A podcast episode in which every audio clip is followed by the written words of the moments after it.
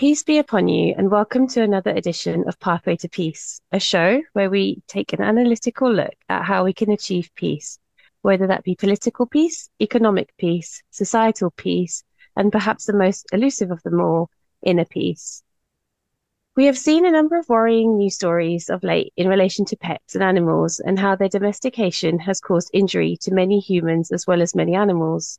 We have seen a number of reports regarding the dog called the Bully X L, leading the U K politicians to restrict people's ability to keep such animals as pets.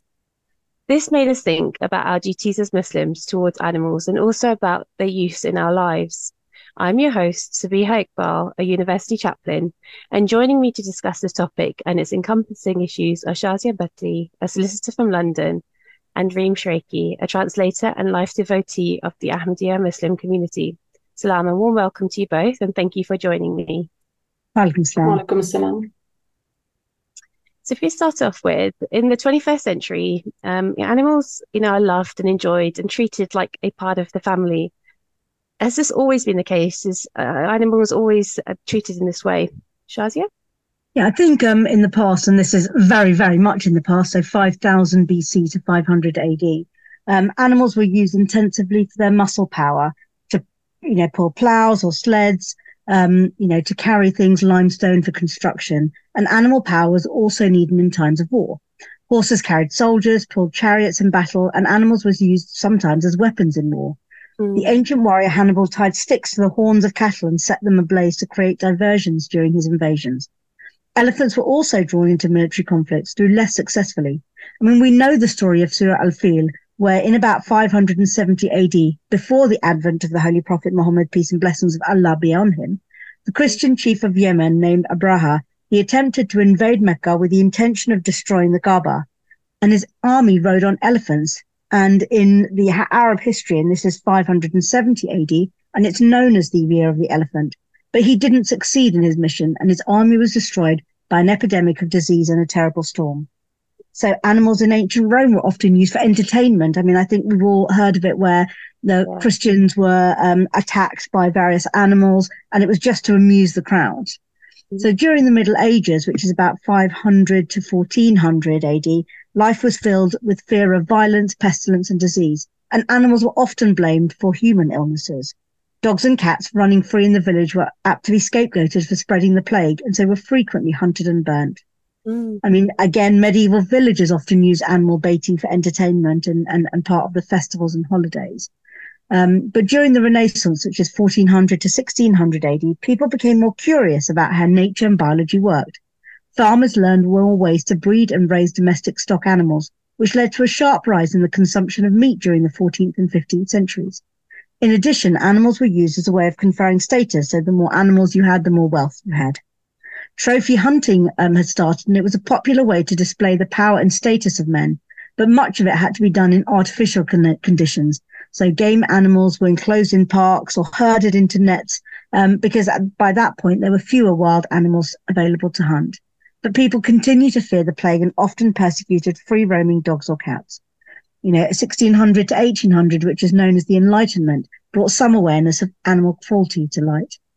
Unfortunately, even at that time, um, René Descartes also famously argued that animals were neither rational nor moral and were not even conscious. And for those animals, he unfortunately asserted that they could not even feel pain. And obviously, we, we know in the modern era, which is eighteen hundreds to, to now, really, people began to develop more concern for animal welfare, especially in the United States and Europe. In eighteen twenty-two, in the United States, an Animal Protection Act was passed, which prohibited the mistreatment of horses, asses, mules, cattle, oxen, sheep, and other animals in farming. And the Society for Prevention of Cruelty to Animals was founded in eighteen twenty-four. And a decade later, laws prohibiting animal baiting. But pet keeping wasn't really accepted in Europe until the end of the seventeenth century. And it wasn't common among the middle classes until the late eighteenth century. And I think pet keeping in its present form is, is kind of much later, nineteenth century Victorian invention. So it's been quite a, a history, and, you know, not, not, um, animals weren't really kept as pets until the much more recent history. Mm, yeah. Thank you, Shazia. I mean, it's a really detailed kind of snapshot of, um, a historical account. And, uh, you know, I think for some of us, it's been all that we've been exposed through our younger years of, you know, in terms of our relationship with animals has really been pictured through Disney movies or reading books, you know, where most, if not all, characters have been portrayed as animals, you know, whether it's Lion King or one hundred and one Dalmatians or Pixar's, you know, Finding Nemo. Um, we've had some sort of uh, relationship with or seen animals, um, you know, in our day-to-day, uh, in our lives as well. So I think things have changed over the history, um, you know, over time. But I think our most in most recent years, it's been interesting to see how much um, domestication of animals has really kind of taken off. So moving forward, the West has moved on from this historical perspective, you know, as you've described, and some in the West may misunderstand Islam as having a lack of love for animals. But is that really the case, Sister Reem?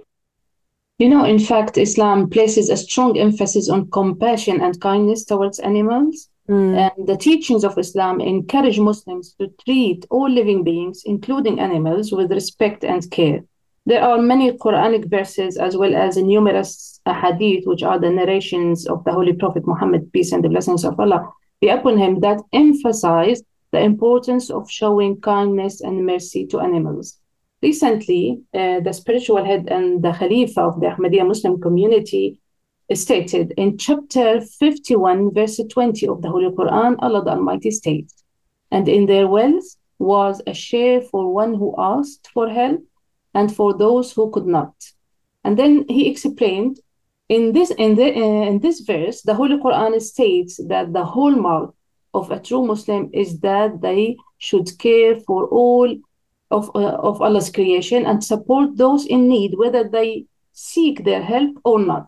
Muslims should not wait for someone to ask for help, but should proactively ident- identify those in society who are in distress and help them overcome their challenges or troubles. And here where the Holy Quran says that some living being cannot speak or assert their needs, it includes animals. Mm. And he stated also that something that Islam discourage, discourages keeping pets or showing love to animals. But this verse requires a Muslim to diligently care for animals under their supervision or under um, their supervision or care. Likewise, this verse also hints the importance of wildlife conservation and protecting the world around us. So let me quote for you, for example, uh, this uh, verse from the Holy Quran. Allah stated, "There is not an animal that lives on the earth, nor a being that flies on its wings, but they form communities like you. Nothing have we omitted from the book." And also Allah the Almighty stated in the Holy Quran, "And the earth, He has assigned to all, uh, it has assigned it to all living creatures."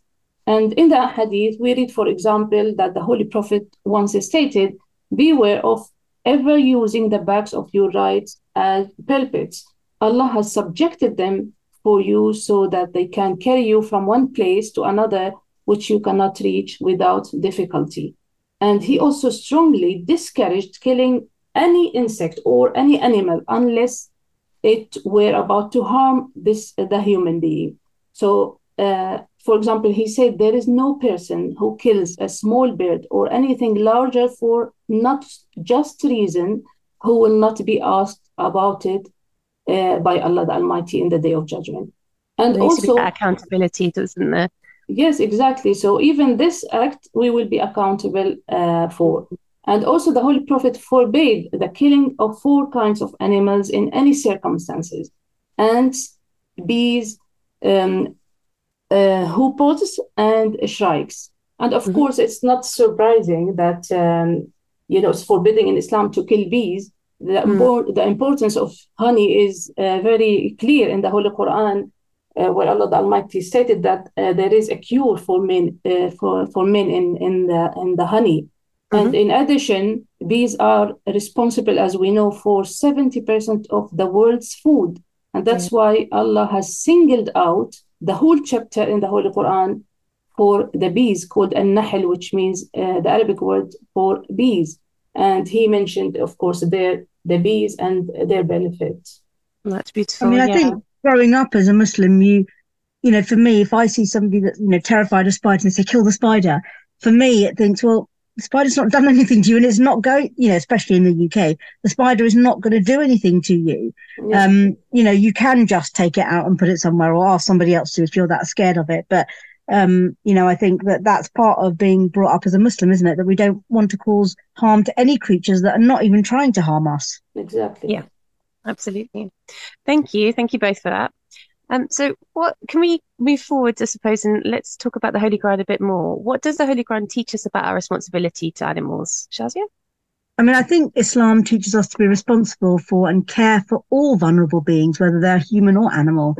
And I believe that this is because we as humans have been given a responsibility for taking care of those weaker than ourselves or less able to protect themselves than we can. Allah has provided certain animals on earth. Some are to provide food for us, some are to work, and some are there just to protect us, and some just to look beautiful and graceful. I mean, Allah has created this world, and we want to keep it as it was made for us. I mean, we can see beauty in animals, and I think it makes us grateful to Allah, um, because we can show his creation, and we can see the beauty in what he has created. And for that, we say, subhanallah, glory be to Allah. So Abu Hurairah, may Allah be pleased with him, reported that the messenger of Allah, peace and blessings of Allah be upon him, said, "While a man was walking on his way, he became extremely thirsty.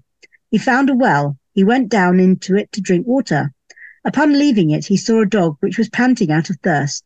His tongue was lolling out, and he was eating moist earth from extreme thirst. The man thought to himself, 'The dog is as extremely thirsty as I am.' So he descended into the well, filled up his leather sock with water, and holding it in his teeth, climbed up and quenched the thirst of the dog. Allah appreciated his action and forgave his sins." The companions asked, "Shall we be rewarded for showing kindness to the animals also?" He, the, prophet, the pro- Holy Prophet, peace and blessings of Allah be upon him, said, "A reward is given in connection with every living creature." And that's from the um, Ahadith book Muslim. And in another narration, the Prophet is reported to have said, "Allah forgave him in appreciation of this act and admin- admitted him to Jannah, to paradise." And that's from Bukhari. I mean, I find this really interesting because it, it shows that the companions were not used to, to this kind of behavior towards animals, and they were quite surprised and said, you know, they were quite surprised that a, a reward would be would be given um, to this. So I think, you know, that's an interesting one. And then another um, narration is that once a dog was going round a well and was about to die out of thirst, and a prostitute happened to see it.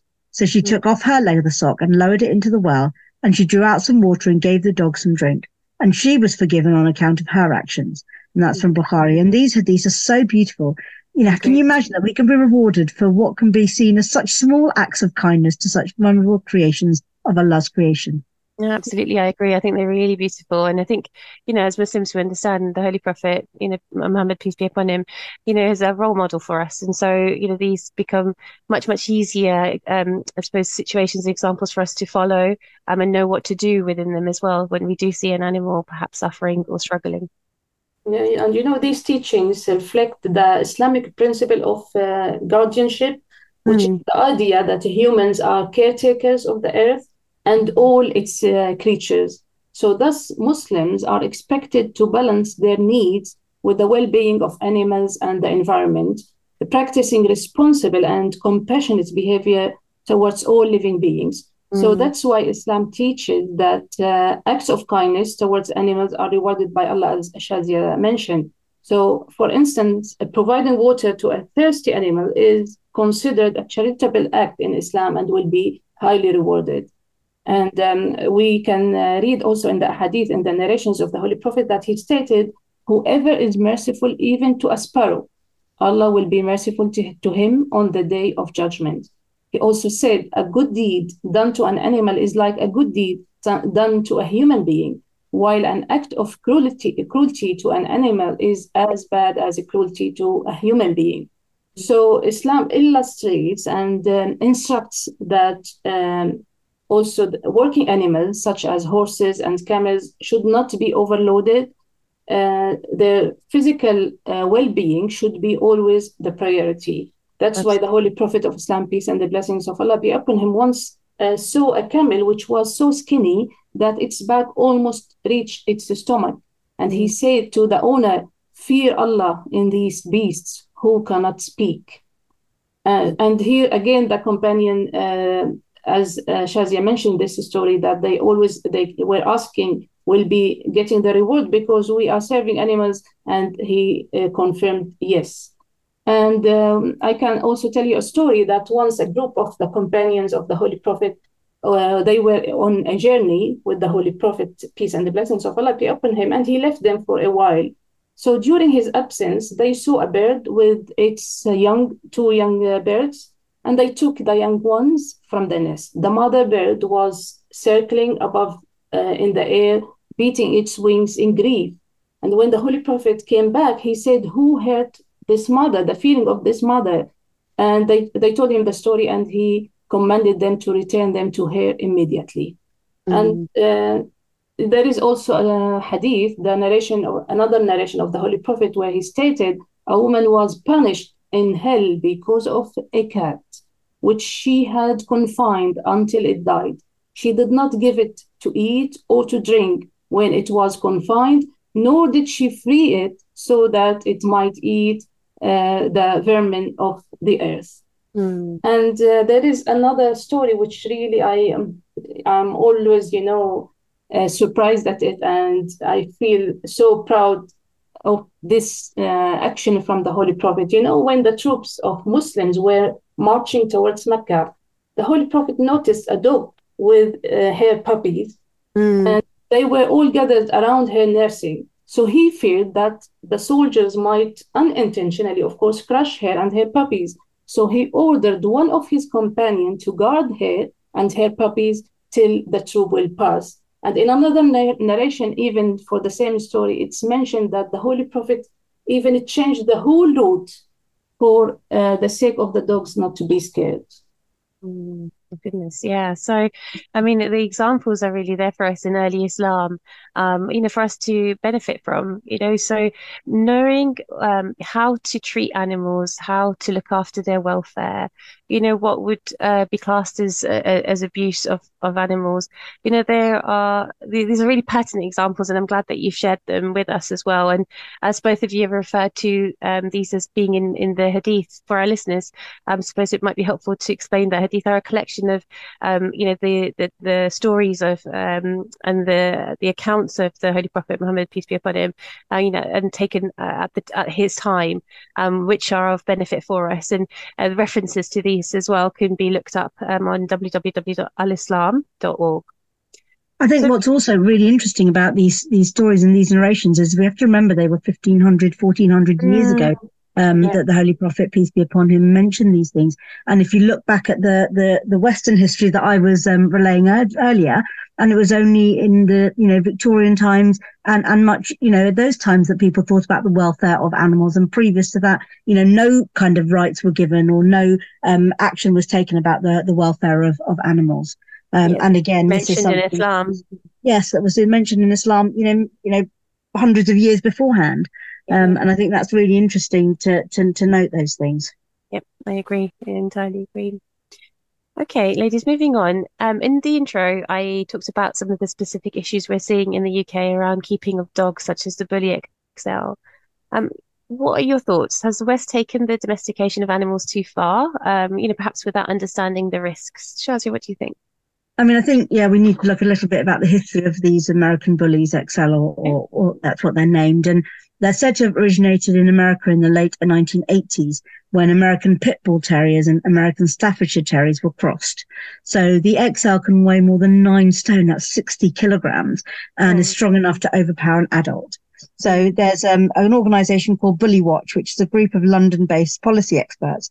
And they told the B B C News that the breed first appeared in the U K around two thousand fourteen or fifteen, and that numbers grew rapidly during the pandemic.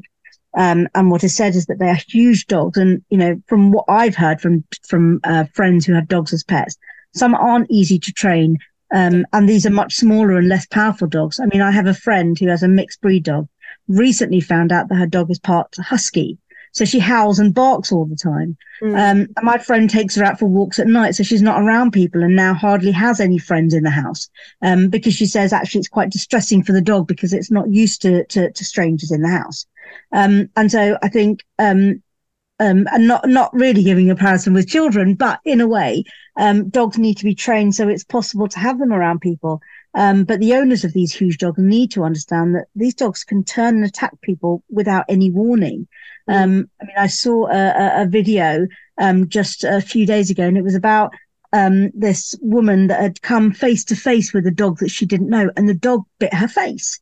Um, and the the commentator was saying is that, you know, you don't know this dog, you don't know its temperament, you don't know what it is. Why would you go and put your face right near that dog?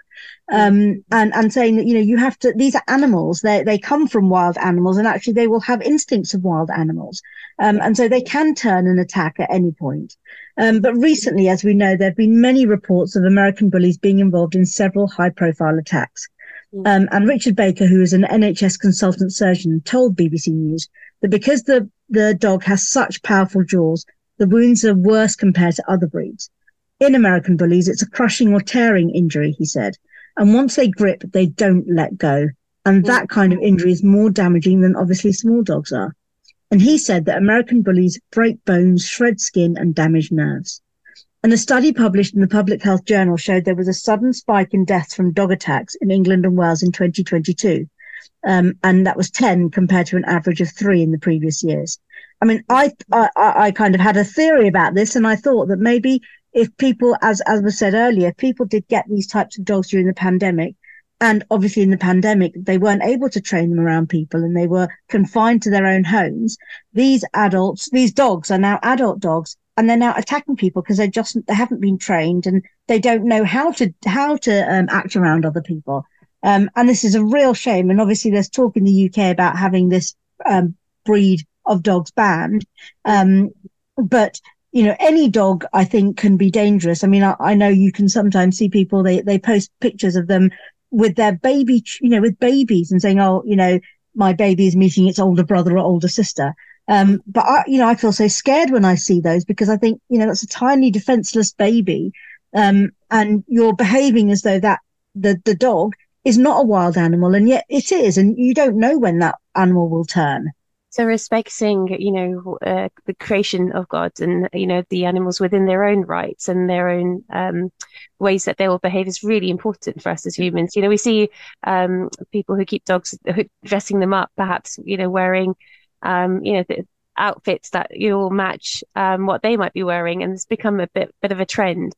Um, so I think it's really important um, that people understand actually that they're these are animals and they will have their inst- instincts and their own temperaments and demeanors, um and it's I think a really im- helpful point that you've made in terms of training those animals as well, and how actually through the pandemic perhaps some of them haven't been exposed to um other humans in you know in the same way um as in the past. And also the the, the point about the Bully X L is they've be they've been bred from two big um separate um species of dogs Um, to create this new breed of dog, which is much more powerful than either of those two other species are, because they've got the the power of both of those things.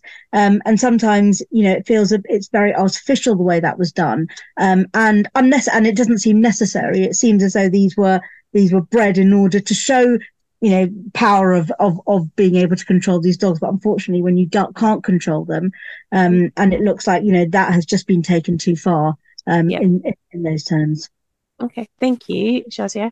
Um, I had a conversation with a um, a sister who has converted. To, she's an English convert to um, Islam, and um, and she shared her thoughts and views about the domestication of of animals as well. So I'm going to play that conversation for us now, um, and I invite you both to share your reflections as well. So let me just play that now. Thanks. Um, and thank you very much for coming to speak to us um, about this topic of animal welfare. Um, so I wanted to pose a question to you.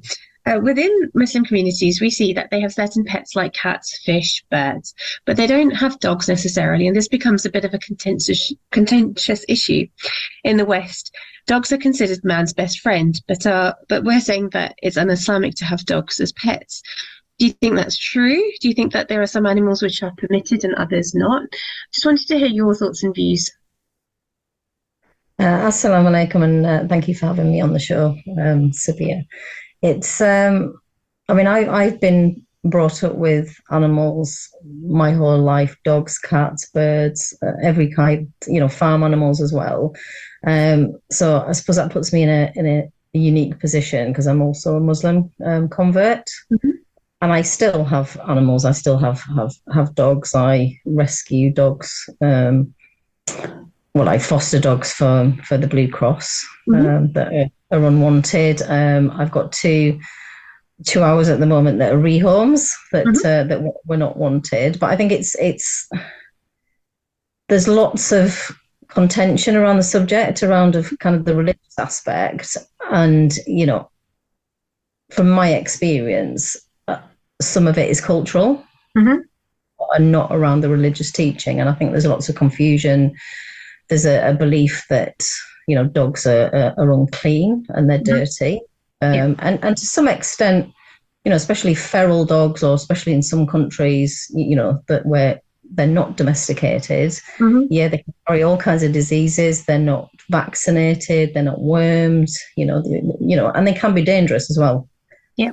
Um, same as domesticated animals can be, you know, dangerous as well. It kind of depends, but less less likely. Absolutely. Um, so, yeah, to answer your your question, I I think having a dog as a pet, I think as long as you you're fulfilling the rights of that animal, mm-hmm. and you've done your research on perhaps the specific type of animal, whether that's going to be suited for your lifestyle, whether yeah. you can meet the needs and requirements of that animal, and it's yeah. serving a purpose.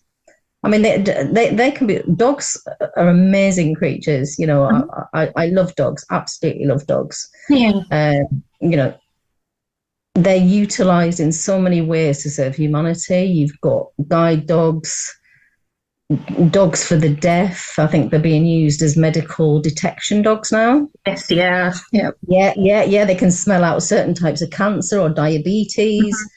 Mm-hmm. Um, seeing dogs being more used as, as a therapeutic um, aid. Um, children with autism or have got particular mental disorders. We've got companion pets that, are, that kind of help stabilise them. So they're just used in, in, in so many di- diverse types of way to serve humanity. And I just think they're fantastic yeah. in terms of what, you know, um, that relationship, I suppose, between people and, and animals, and especially dogs.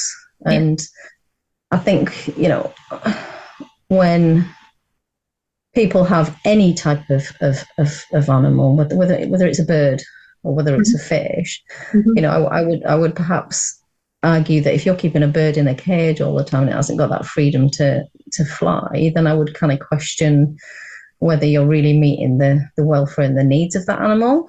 Yeah.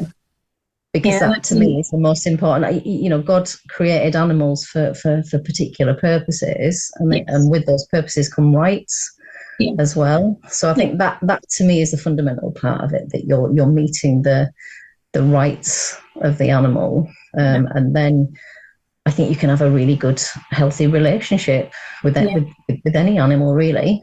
Yeah, I think um, you've also shared about your um, you converting and, you know, accepting Islam as well. Do you think that in your in your journey, um, in your faith as well, that that's something you've found Islam to help guide you on in terms of your relationship with animals?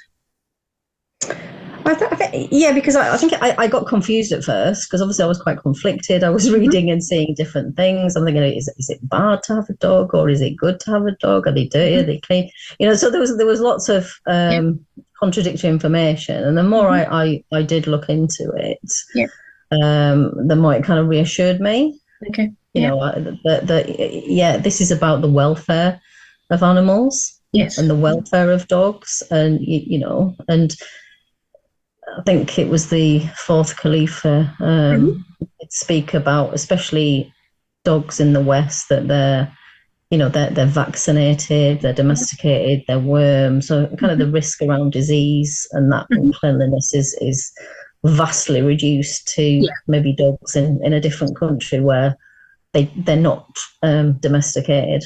It's really but important yeah, to understand that. Eventually I came to, to, a, to a place where I was content. Yeah. Yeah, and I think that's what we're exploring on this show as well, is trying to build that understanding and, and you know, almost dispel those any any sort of myths that might might exist around um, the keeping of animals um, and also uh, pets as well. Um, so that's been a really helpful perspective. Um, and we've spoken a little bit about on the show um, this ban that might be coming into place around the Bully X L. Did you want to share any thoughts around that? And, you know, anything that you might want to say in terms of your your previous experience um, as a veterinary nurse? Uh, yeah, I, I mean, I mean, again, it's quite controversial, the sort of breed-specific bans. I'm, I'm aware of that mm. um, because of sort of my experience um, um, in the uh, animal industry, anyway. Um, yeah. And I kind of, I, I, I understand the kind of the, the the rationale for it, because you know you've got the certain breeds that um, you know, if they're going to turn nasty, or they're mm-hmm. going to hurt, hurt somebody, they, they, they, due to the size, the power and the nature of these animals, mm-hmm. they can do a lot of damage. So, so I kind of understand yeah. um, that, that, you know, the, the rationale behind banning, a, you know, specific breeds. However, I, I think it's unfair on mm-hmm. specific breeds and types of dogs, because ultimately I would put the owner at fault and, the resp- and hold that responsibility in, in mm-hmm. most cases where you have an aggressive dog mm-hmm. that has perhaps been bought for, for I don't know, image or mm-hmm. um, for, for protection, and they train it to be aggressive, they train them to attack, and mm-hmm. then obviously, you know, pe- these individuals think they can control the animal, but at the end of the day, it's got instincts, it's a powerful animal, and, yes. and, and very difficult once that, that animal goes, that you're yeah. going to be able to stop it. And and it's that, I think, lack of education and understanding, and, mm-hmm. and that feeds into, you know, again, it's about, I suppose, what's popular, isn't it? That fashion mm-hmm. accessory. It, it's, yeah. you know, um, you know, Dalmatians were popular at one one stage. Huskies, yeah. you know, Rottweilers were, were and, and now it's, you know, then it was a pit bull, then now the X L. yeah. yeah. Um, but, you, you know, you have to know the breed. You, yeah. So first of all, the type of animal, and you have to understand the requirements and the mm-hmm. challenges that come with these breeds, the, the type of exercise they need, mm-hmm. the type of mental stimulation, mm-hmm. uh, you know, what kind of environment, um, you know, with their temperament. Mm-hmm. You know, bull breeds are, are notorious for being quite stubborn anyway and difficult mm-hmm. to manage. So I think, you you know, you have to have a lot of experience, you know, very different to, say, a Labrador that uh, as, a, as, a, as a family pet is just, you know, cuddly, roll over, wag its tail, and yeah. you know, very, very, very easy to, easy to manage uh, in comparison. So I think, I definitely think people are at fault rather than... than the breeds. You know, this is what we've created, and I I just think it's really unfair that yeah. the animals have to suffer because of it, really. I, I, and I think that's a good lesson mm. in the Islamic teaching of what happens when you don't fulfill the rights of, of animals, really. Fascinating. That's been a fascinating perspective, uh, Sister Christine. It's been really appreciated as well, because you've really enlightened me. Um, and hopefully it'll be um, good for people to be able to understand, just food for thought in terms of, you know, what relationship and responsibility we have towards those animal rights as well, um, certainly yeah. as Muslims, um, but also within the wider society as well. So thank you so much um, for coming on and speaking to us, and hopefully um, hopefully it's something that we can um, spread the word about and share with other people um, in future too. Brilliant. Thanks so much. So I'm going to stop there. Um, I found that a really helpful conversation to have. And so I just wanted to invite both um, Sister Shazia and Reem just to share any um, reflections that you might have. And of course, as Muslims, we love animals uh, as well, and we understand the purpose of their creation, but we do have boundaries. So regarding dogs, it is allowed in Islam to have dogs for protection, just as it is permissible to have shepherd dogs and hunting dogs. So the whole idea is that one should not have in one's inner self uh, the um, properties of dogs that only cause harm and bites the other and bite others. So if one keeps dogs for protection of the house, then there is no harm. However, bringing them into the house is not permissible. So a kennel should uh, be made in the open parts of the house, like compounds, and they should be fed well and they should be looked after. But if they are allowed into the rooms of the houses where they roam about and on carpets, on sofas, or even where you say your prayer, that is uh, not permissible in Islam. Mm, yeah. Other, otherwise, it is absolutely fine uh, to have it as, as I said, as um, to guard your house and to to be in an open area in your house. Mm. I think we're really fortunate as Ahmadi Muslims as well, because this guidance has, has kind of been given given to us through um, the Holy Quran and, and Islam, but also um, we're reminded of it, you know, by the, the current head of the Ahmadi Muslim community, His Holiness Hazrat Mirza Masroor Ahmad, who's, who's you know, given us the opportunity to ask those questions and explain to us as well uh, the rights and wrongs around the domestication of, of animals. Um, any other reflections that anybody wanted to share before we move on? Um, yeah, I think for me, it's a, it, what I found interesting is what she said about birds, and that, that's what I've always felt, that birds in a cage to me seems very quite cruel, really, because, you know, birds should be free to, to fly around, even if I go to a zoo and see birds in an aviary, and and, and I just think, well, it's such a small space, and, and they mm. should be free to, to, to roam. But obviously, you know, if you are, are keeping an exotic um, bird that's always been in, in kind of captivity, they're not going to be able to roam around in the wild. So it's a bit of a conflicting one in, in terms of birds. But, but you know, the, there are there are many other pets, pets that people have. I mean, I've got a friend that's got snakes and lizards as pets. And actually, um, her, that's what she says, is that actually they're much easier to care for than mammals, because mammals you then have to um, kind of look after more. If it's dogs, you have to take them out for a walk. Whereas actually um, the, the, the lizards and the snakes are happy in their cage um, and to be taken out every once in a while. So it's just an interesting, different perspective on pets. Yeah. Thank you. So how can we dispel myths about that Muslims um, are not allowed or don't want to keep pets or, you know, use for a purpose? I mean, I think many Muslims believe that even calling out the name of a pig makes your tug- tongue unclean. And I find that strange, as Allah himself has referred to the pig in the Holy Quran as the animal we are not allowed to eat. So why would Allah put that name in the Quran if it makes our tongue unclean? You know, I think that Allah has created pigs. There must be some reason for it. Um, and if we if we look at the other um, um, other religions and um, in Judaism, there's no Jewish prohibition against owning pets. Um, but um, reports, anecdotal reports, suggest that pet ownership is less common among Orthodox Jews than the general Jewish population. Um, one reason may be that Orthodox Jews on average have more children than other Jews, leaving them with less time and money available to care for pets. Um, and another factor um, is that on the Sabbath and, and various other festivals, um, there are very strict rules about what Jews can and can't do um, at those times. And so maybe that's why they don't have pets, because they may not be able to fulfill the right to the pets as well as their own religious rights. So that that's interesting. Um, and also it says that but there are further um, in in the um, Torah and the Talmud, there are um, derogatory statements made in relation to dogs. I mean, in, in relation to this, I've always assumed that because in Islam, um, dogs are considered unclean, that we would be required to do wuzu before praying if we came in contact with a dog. However, when I was thinking about this, we know what the rules in Islam are when we have to do wuzu, the ablutions before we pray. Um, mm-hmm. And I've never read that touching of a dog is, is one of those conditions. But of course, we know that if I, I mean, for me, if I'd been in contact with a dog, I would always wash my hands just to make sure I was clean. You know, you, you wash your hands automatically anyway before you eat. And so you do that so that no diseases can be passed on. I agree, absolutely. It's, you know, there's that aspect of common sense as well that we've got to apply. Yes. Sister Reem? And, and in fact, you know, Shazia, you have not to uh, repeat your, your ablution. So in the Holy Quran, there is mention of animals that one tamed, like hunting dogs, that to bring back the game killed by the hunter. They are called retrievers.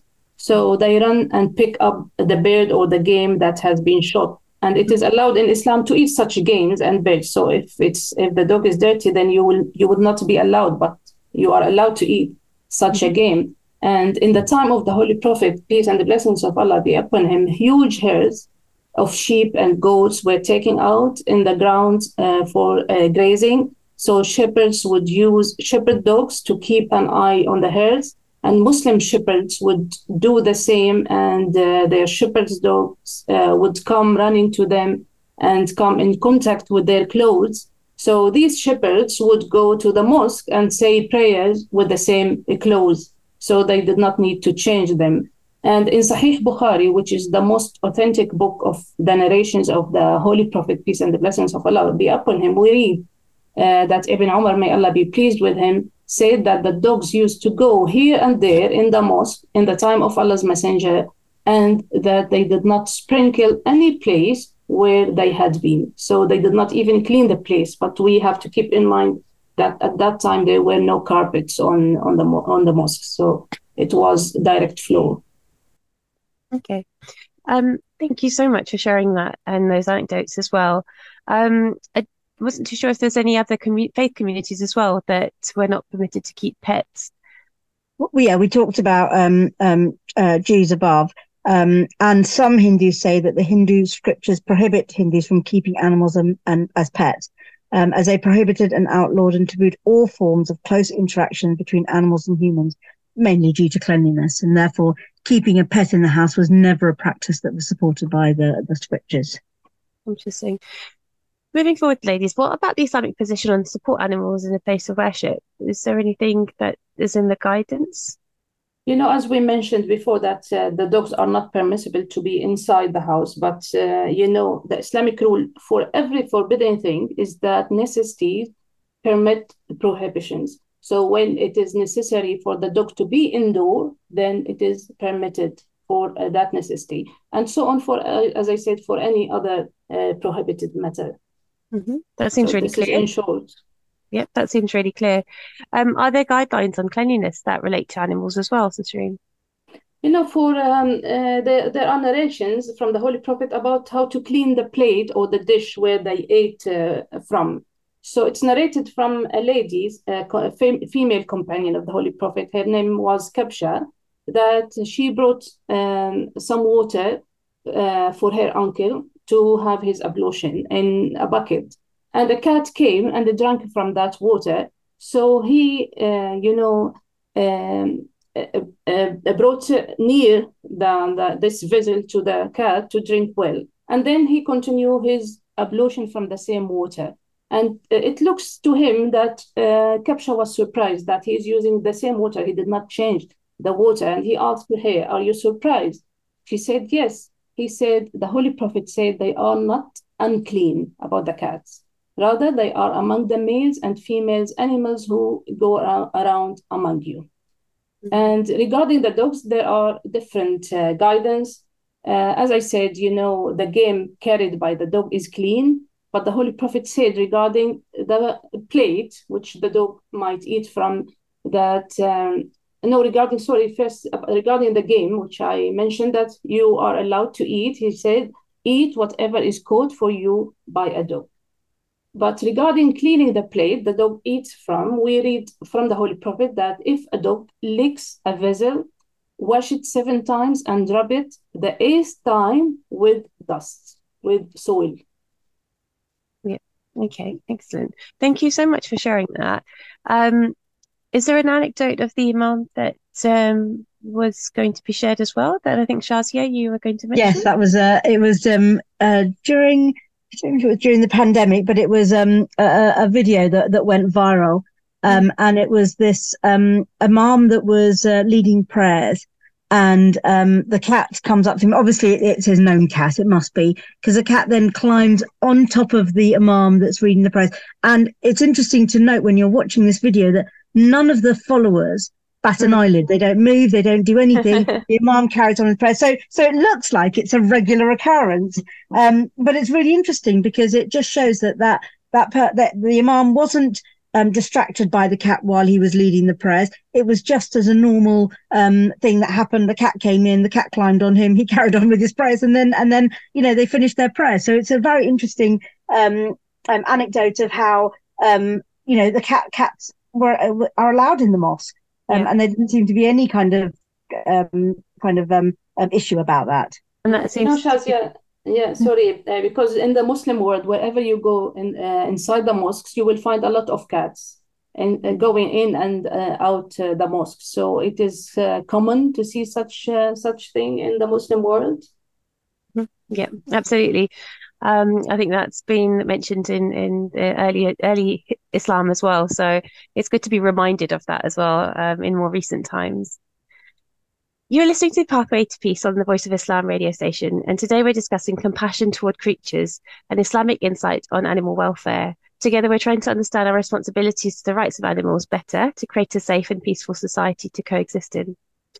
So let's now talk about the food chain. Vegetarianism and veganism is on the rise. Many people who don't eat meat are restricting their consumption for a variety of reasons, perhaps in support of, for the environment, or they're against cruelty toward animals.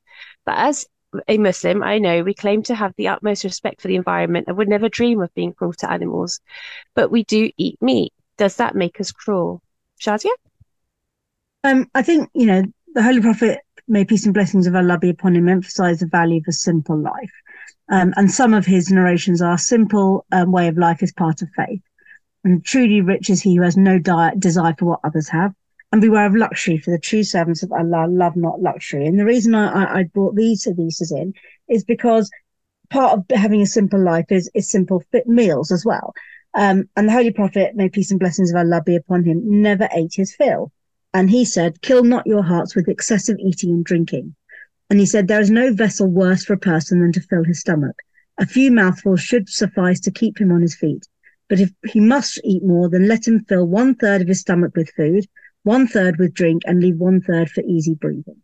Mm. Um, now, the diet of the Holy Prophet Muhammad, peace and blessings of Allah be upon him, is known for being simple, natural and healthy. He loved fruits and vegetables, mostly dates, figs, pomegranates, watermelon, honey, olive oil and dates, which formed his main diet. Um, he didn't eat meat or chicken on a daily basis. In fact, he never cooked it at home except in very rare occasions, because at that time, you know, meal was expensive, and even in those times. And so he, he ate very simply from the land. Um, and I think we as Muslims often forget that. And often on our dining tables are, are huge amounts of meat. Um, but actually, you know, if we look at the, the diet of the Holy Prophet Muhammad, peace be upon him, and we try to emulate how he lived his life, then actually meat was a very small part of his diet. Yeah, I think that's really well encapsulated. And it's, it's part of the kind of the philosophy around the teachings of Islam as well. It's, it's about the main, main, maintaining a balance in, in one's diet and respecting the food chain as well. So just going back to the question, you know, does it make Muslims cruel if they eat meat? Then I think the answer is no. Um, that, you know, because we're encouraged to have a balanced uh, diet, um, not just have a balanced diet on its own, but also to understand the laws on which the whole ecosystem functions. It is about balance and making sure that, you know, we understand our relationship with the food that we have and the responsibility that we have within that, um, the functioning of that ecosystem as well. Um, so I don't think it makes us cruel. Um, our relationship and impact, you know, um, has certainly changed in the last century when it comes to meat consumption. We rare and slaughter meat on an industrial industrial scale, you know, fulfill it, fulfilling our needs. Um, and that's been kind of evident in the fast food industry, I think, particularly, uh, where we're now able to fulfill our desires, you know, for all types of different foods and meats as well, just at a click of a button. So we now uh, know over time, you know, consumption patterns have changed, um, and, you know, perhaps meat is consumed less. Maybe there's more alternative products. Um, there might be plant-based that are being manufactured on, on that industri- industrial scale. Um, that can also have an impact on the environment. And Islam teaches us about balance. So Sister Reem, can you tell us a little bit more about how we're encouraged to understand that? Are all animals and plants made for eating? No, of course. You know, we know animals carry diseases, and um, understanding that not everything is for consumption consumption is vital. Mm-hmm. Uh, we read in the Holy Quran, it is Allah who has made cattle for you that you, ma- you may ride on some of them and eat of some of them, and you have other advantages in them, and that by means of them you may satisfy any desire that there may be in your uh, breasts. And on them and on sheep, on sheep, uh, you are born. So it is uh, for different purposes, you know. So different animals have different purposes. Mm-hmm. And some should be admired for their beauty, not to be hunted and not to be killed. And we know from the um, biography of uh, the founder of the Ahmadiyya Muslim community, the Promised Messiah, peace be upon him, that, you know, uh, once his uh, son, who became later on the second Khalifa of Ahmadiyya Muslim community, he was a little child when he hunted uh, parrots, you know, and then uh, the Promised Messiah told him that uh, parrots should be admired and not hunted. Mm, well, thank you. Thank you for sharing that. And I think that it reminds me of a time of my own life as well, where for approximately five years, um, I had a meat-free diet. Um, and one of my reasons for, for moving towards that was, you know, I, I suppose it wasn't because I thought um, it was cruel to, to eat meat, but it was, I considered it more as a luxury that I didn't need to survive. But my position fundamentally changed when I re- read the book, Philosophy of the Teachings of Islam by the Promised Messiah, on whom be peace, the founder of the Ahmadiyya Muslim community. And I'll read an excerpt or summarize an excerpt from that, where he said, experience also shows that different types of food affect the intellect and the mind in different ways. For instance, a careful observation would disclose that people who refrain altogether from eating meat gradually suffer a decline of the faculty of bravery. They lose courage and, and thus suffer the loss of a divinely bestowed praiseworthy faculty. This is reinforced by the evidence of the divine law of nature that the herbivores, herbivorous animals do not possess the same degree of courage as do carnivorous ones. The same applies to birds.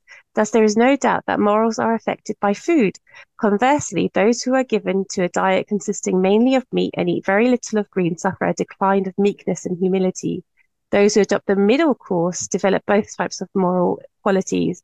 That is why God Almighty has said in the Holy Quran, Um, in chapter fifteen, eat and drink, but do not be immoderate.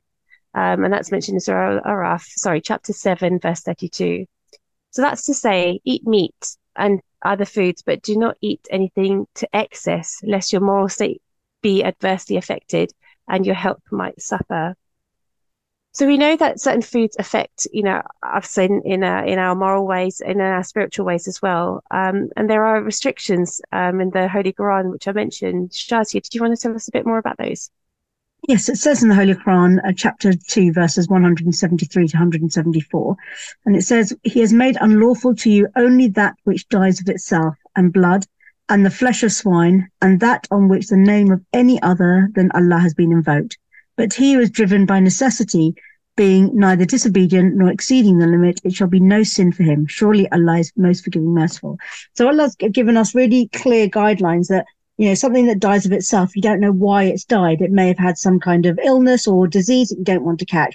Um, and, and, and that's why, you know, we don't need that. So Allah has placed restrictions of us and, and asked us to behave within our limit. Um, that said, Allah also encouraged the slaughtering of meat, as we know in the story of Prophet Abraham, may Allah be pleased with him, and the sacrifice of a ram, something Muslims continue to enact on Eid al-Adha. But again, we don't eat all of that animal ourselves, and it's meant to be shared out between family and then the poor as well. And I think, you know, food can be used for, for bonding amongst communities. I know in a lot of um, um, Arab communities, people eat in a big plate and they share the food um, amongst uh, each other. Um, and in, in Qadian in India, Mirza Waseem Ahmad Sahib, who is the, um, one of the, um, uh, sons of the second Khalifa, um, he, um, he used to go hunting because at that time, um, it was very poor in Qadian and people didn't have the, the, the luxury as it was of having meat. And therefore he would go hunting, and whatever, um, he hunted, that meat would be shared among the residents of Qadian. Thank you. Um, so, Sister Reem, coming to you, we've spoken at length about our position toward animal consumption, you know, the importance of having a balanced diet. I'm just conscious that how food gets to our plate and, you know, delivered to our doors is out of sight and perhaps out of mind. You know, as Muslims, um, you know, we follow a process of slaughtering animals for consumption. Could you shed some light on that? You know, and, Islamic... is, and is there any cruelty in that as well? Uh, no, uh, the opposite. If we know the guideline, you know, the Islamic guidelines for slaughtering animals emphasizes Um, you know, the swift and the humane methods of minimize the pain and the stress for the animal. So animals are supposed to be treated with kindness and respect even during the process of slaughtering. A knife should be too sharp that slaughtering will be done in one second only. Mm. And this process should not happen in front of other animals as well. So uh, I want to share this with you as well. When Maulana Qadi Muhammad Abdullah B A was departing for England as a missionary in nineteen fifteen, Hadrat Mirza Bashir al-Din Mahmoud Ahmad, may Allah be pleased with him, the second Khalifa, gave him the some instructions to follow. Amongst these directives, he instructed the following. It is not lawful to eat the flesh of an animal that has been killed from the backside of the neck. Um, and uh, or suffocated to death. The Quran forbids it, and the Holy Founder, on inquiry from the intending uh, passengers for, uh, for England also forbid it. But if the Jews or Christians slaughter a clean animal by the throat, whether they recite the name of Allah or not, it is lawful for you to eat of its flesh. Begin eating it with the name of God. The Jews, I hear, are very careful about the matter of slaughtering animals for eating. You may eat the flesh without any misgiving. As the Christians slaughter animals from the backside of the neck or kill them by suffocation, you should be careful about the flesh um, uh, procurable as at their shops or hotels. Mm-hmm. It is lawful for you to eat food cooked by them. Flesh or fish, as well as that of a clean animal shot with a gun, is also allowed. There is no harm in eating of the same plate with a Christian, for it is not man that is unclean, it is the unclean thing that makes him unclean. Thank you. I think that's a poignant note to end on. You know, as we know, Islam emphasizes on cleanliness being half of our faith, cleanliness of mind, body, and spirit. You know, that cleanliness of our conscience is really important to have, um, you know, as, as it is a, of our body as we prepare to eat and drink and worship, because it leads to us having a, a clean spirit. And I think in, in the longer run, it helps us to be able to attain that inner peace as well. So our relationship with animals and, you know, how we think about them, how we um, uh, treat them, I think uh, is really important to reflect on, so that we're able to Um, you know, lead to having that peaceful coexistence between us and animals as well. Um, now, only for time reasons, we need to end here. Thank you to our listeners for staying with us on this journey of discovery. And thank you, ladies, for helping us get there. If you'd like to join the discussion, please tweet us, uh, Voice of Islam U K, using the hashtag B O I Peace. And you can find all the resources and references as mentioned earlier on w w w dot al islam dot org. Until the next time, may the peace and blessings of Allah be upon you.